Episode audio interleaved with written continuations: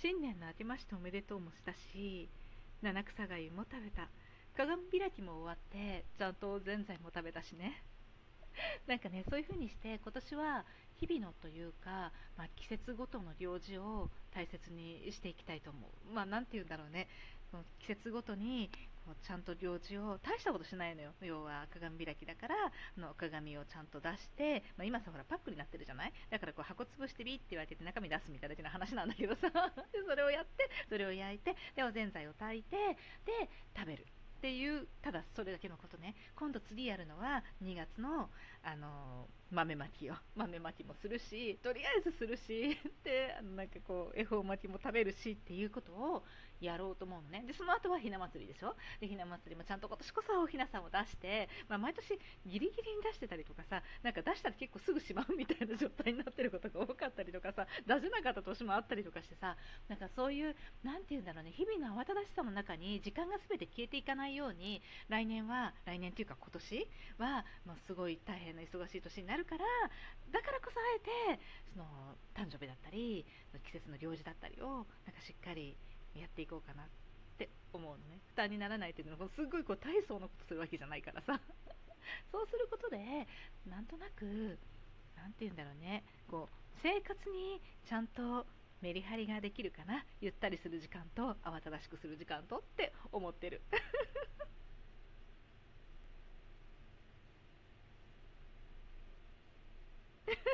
今日ねあの今絶対聞こえなかったと思うの。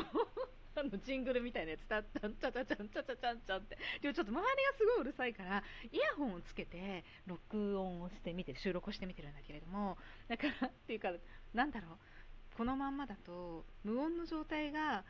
入ったまんまになっちゃうだって。自分のさほらイヤホンにはジングルが聞こえてるわけよ。だからその間待ってたんだけど多分収録の音としてはマイク通して入ってなかったよね。だってイヤホンってさこの何耳のさあのイヤホンの部分からなんかこう何て言うの？聞こえてきてでマイクの方にはそれが要は外には音が漏れてないわけじゃない。だからマイクの方には収録されてないってことよね。これはどうしたらいいのって思って。でとりあえず今日はえっとちゃんちゃんちゃちゃちゃんちゃちゃちゃんちゃん。今日もなるようになるさ。皆さんこんにちは。アラフォ母ちゃんこと冬木玲です。この番組は冬木玲が日々思うこと本の朗読や感想などひももに配信している雑多な番組です。でもめちゃくちゃだな。だいつもさ慣れないことはするもんじゃないね。やっぱりスマホ1個でスマホ片手に話すっていうね。スマホ1本このラジオトークってさスマホ1つあればあの配信ができるっていうのが最初売りだったと思うのよ。だから私はそれをずっとかたくなに 守ってスマホ1個でやってきたんだけどちょっとイヤホンをつけて収録してみようかなって思うからこういうことが起こるんだよね。というわけでまだ次回からは。いつも通り スマホ1個片手にあの収録したいと思います。で今日は久しぶりにお返しトークをしていきたいと思います。ねじこさんから頂いております。これ2通いただいていて、1通目は、あの、お便りでね、あの、こうなんていうの？なんだっけ？お返しトークじゃなくて、ちゃんとお返しのお返事をしたんだけれども、私が以前に、ツイッターで、ツイッターじゃない、今 X でね、X で、あの、なんかすごい違和感あるな、私の中でこの X っていうのが。まあいいや、X で、あの、セロリとイカくんの和え物を紹介したことがもうかなり前なんですけどあったと思うんでそれを覚えててくださってそれをなんかねじこさんがこうちゃんとしたおつまみになるようにアレンジして出していいですかっていうお便りをいただいたのよ。でなんかもうもちろんですみたいな感じで出してもらってしかも私の名前を付けてもらってねなんかねじこさんの配信収録でなんかこういうなんてレシピとしてさねじこさんたくさんこう美味しいレシピを収録してくださってるじゃない？そういう風にするの一つとしてねあげてくださってるの。でこれねいつの話よって話なんだけどもう多分去年の10月ぐらいだったと思うんだけれども。でそれでなんか収録あのしましたっていうお便りをいただいたんです。でティーカップとともにいただきました。素敵なティーカップでね。ティーカップでさちゃんとお茶入れてさこの素敵なティーティーカップでお茶飲みたいよねって思うんだけどこれを飲むんだよね。飲みたいよねって思ったらやって飲むんだよね。素敵なティーカップを出してきて紅茶を飲もうと思う。これが終わったらね。そういう時間を取るっていうのはやっぱり人生の中でなんかさ突っ走らなきゃいけない時ってあるじゃん。なんかこう止まっちゃいけない時というかななんだろう止まれない時。こういう時こそなんかブレーキをかけるっていうの結構大事だと思ったの。去年一昨年その前ってなんかすごいバタバタと忙しい時期があってでなんだろう今ちょっと受験も続いてるしさなんかも役員とかもすごい続いてるしだからそういうのでなんかこう突っ走ってるっていうか突っ走ってるわけじゃないのよ。なんかいろんなやらなきゃならないことにこう引きずられてる感じ。この引きずられてる感じの中であえてこうブレーキを踏むっていうのはすごい大事だなって思う。それがないとやっぱり続かないよね。って思って。ブレーキを今年はねちゃんと備えようと思ってるの。だからね、そう素敵なティーカップでお茶を飲むわ。で、お便り読ませていただきます。こんにちは。お返事ありがとうございます。大丈夫です。これね、間に合わないかもしれないとも、ちょっとお返事返すの遅くなっちゃったんだよね。で、間に合いますかっていうのを私はお返事のお便りに書いたんだけれども、それで大丈夫です。美容さんに問い合わせたら間に合うとのことでしたので、今日収録を上げたいと思います。レイさんのレシピでも美味しかったのですが、自分が酸味が好きなのと、同居の両親が歯が弱いので少しアレンジをしました。おかげでワインに合う新しいレシピができて、家族にも好評でした。教えてくださって本当にありがとうございました。レシピにはレイさんのお名前を添えたいと思っていますので、よろしくお願いします。といただきました。本当にね、あのね、作ってみた。めちゃくちゃ、あの、なんでちゃんとおつまみ 私がやったのはそのイカくんっていう丸いイカの燻製を買ってきてでそこにセロリの葉っぱなんかその茎はさよくなんていうの切ってもそのままもガシガシ私はかじっちゃうんだけどさ そのまま食べちゃうんだけどでもよく葉っぱが残るからその葉っぱとイカくんをこうオリーブオイルでこう和えるだけなのよでまあちょっと胡椒を振るぐらいでそれぐらいのものだったんだけどこれちゃんとねあのーなんていうセロリはさちょっと塩で揉んだりとかしてさコリッコリなわけ。全然違うの。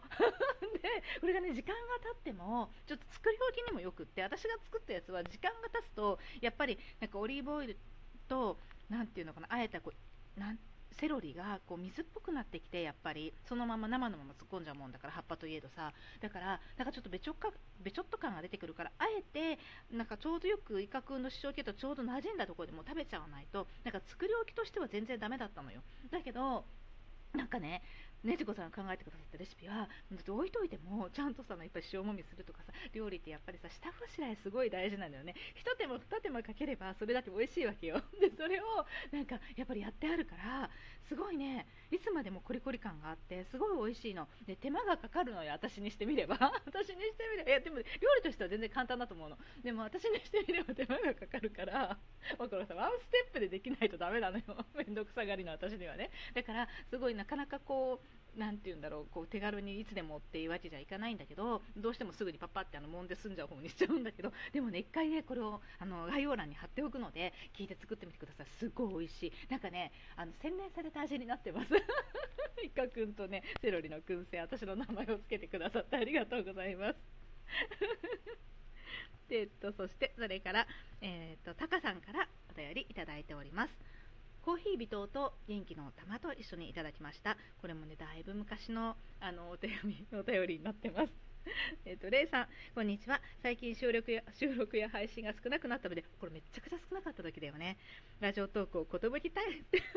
ラジオトークを寿退社されたのかにゃ と思っています。好きに呼んでいただけるなら、x ジャパンコスプレで参加させていただきます。キラン。最近悩みがありまして、髪の毛じゃないよ。もう手遅れで丸坊主です。電子レンジとオーブンレンジ、どちらを買った方がいいのか悩んでいます。そもそも違いが分かりません。独身男性の一人暮らしで、ほぼ毎日自炊しています。煮物やおでんとか餃子などは種から作ります。どちらがいいのか、またおすすめの機種があれば教えてください。PS、X に上がってたトースター、すっごく綺麗でデザインがいいですね。これね、あの、なんだっけ、まず、まず、まず上からいこう。電子レンジとオーブンレンジは、なんか似て非なるものよ。みたいな感じでさ、なんか、なんていうの？電子レンジはもう、食材を温めるだけを出来上がったものを温めたりとか、まあ、いろいろできるんだけどね、なんか、じゃがいもとかの下ごしらえとか、そういうものとかも全然できるんだけど、でも基本的には、なんかご飯温めたりとか、それから、なんだっけ、あのお惣菜を温めたりとかさ、まあ、ほんとそんな感じのことがメインの人、もうとにかく温めをメインの人よ。温めをするっていう人は電子レンジだけでいいの。オーブンレンジっていうのは、オーブンと電子レンジが合体してるものなのよ。だから、どっちかっていうと、電子レンジまあ、電子レンジも使うけどなんかそのオーブンも使いますみたいな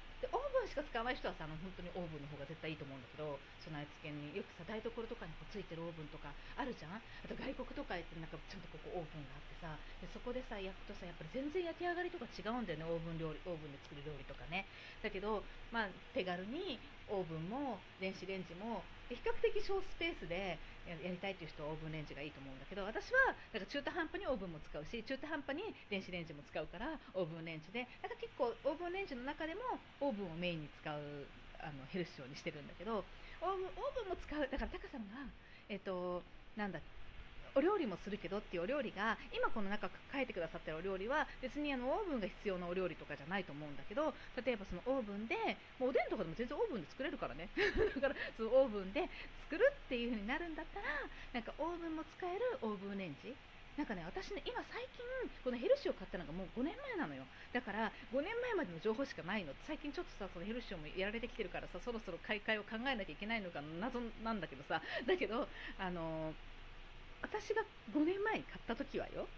オーブンレンジでオーブンをメインに使う人はヘルシオ。でも電子レンジをメインに使う人はパナソニックがいいっつってたの。ビストロだっけな。ビストロパナソニックのビストロっていうねオーブンレンジがいいっていう風に言われてたの。だから今はちょっとわかんないからわかんないんだけどね。